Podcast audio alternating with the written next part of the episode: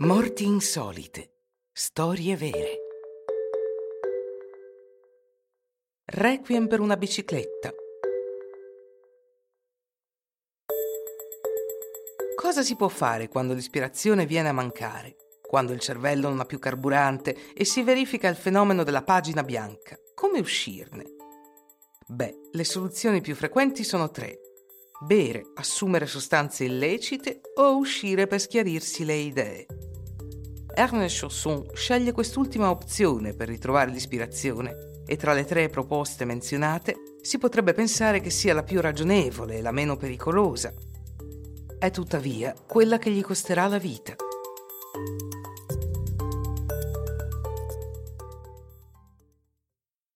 Durante la seconda metà del XIX secolo, Ernest Chausson fu un compositore francese in ascesa. Contemporaneo e collega di Claude Debussy, scrisse un'opera, Le Roi Artus, che gli valse il soprannome di Wagner francese. La scrittura della partitura richiese sette anni della sua vita e quando finalmente la finì, Ernest era esausto. Mentre aspettava che l'orchestra iniziasse le prove per le future rappresentazioni, decise nell'estate del 1899 di andare con la sua famiglia a Limay, vicino a Mantes, nella sua villa di campagna. Per non perdere il suo tocco, Ernest iniziò a comporre una nuova opera, molto meno ambiziosa. Un semplice quartetto d'archi che tuttavia gli causò qualche problema durante la prima settimana.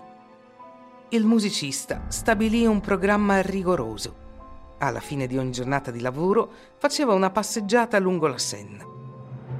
Il 10 giugno, verso le 6 di sera, mette da parte penna e pentagrammi e sale sulla sua bicicletta, accompagnato dalla figlia maggiore Etiennette.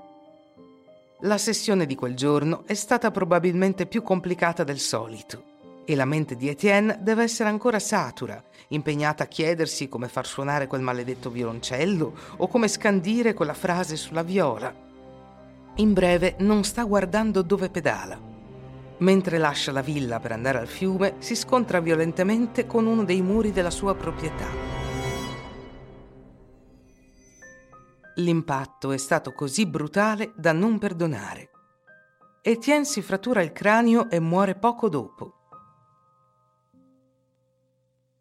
Non suonò mai le Roi Artus davanti a un pubblico e dovette affidarsi postumo al suo amico e collega musicista Vincent Dandy per mantenere viva la sua opera e per finire il quartetto d'archi nel processo. Mettiamolo in prospettiva dicendo che il più delle volte le passeggiate all'aperto sono molto stimolanti.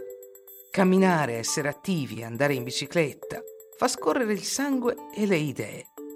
Ma per favore, guarda bene dove pedali, indossa un casco o assicurati di avere un amico come Vincent Andy per finire il lavoro che hai iniziato prima di morire.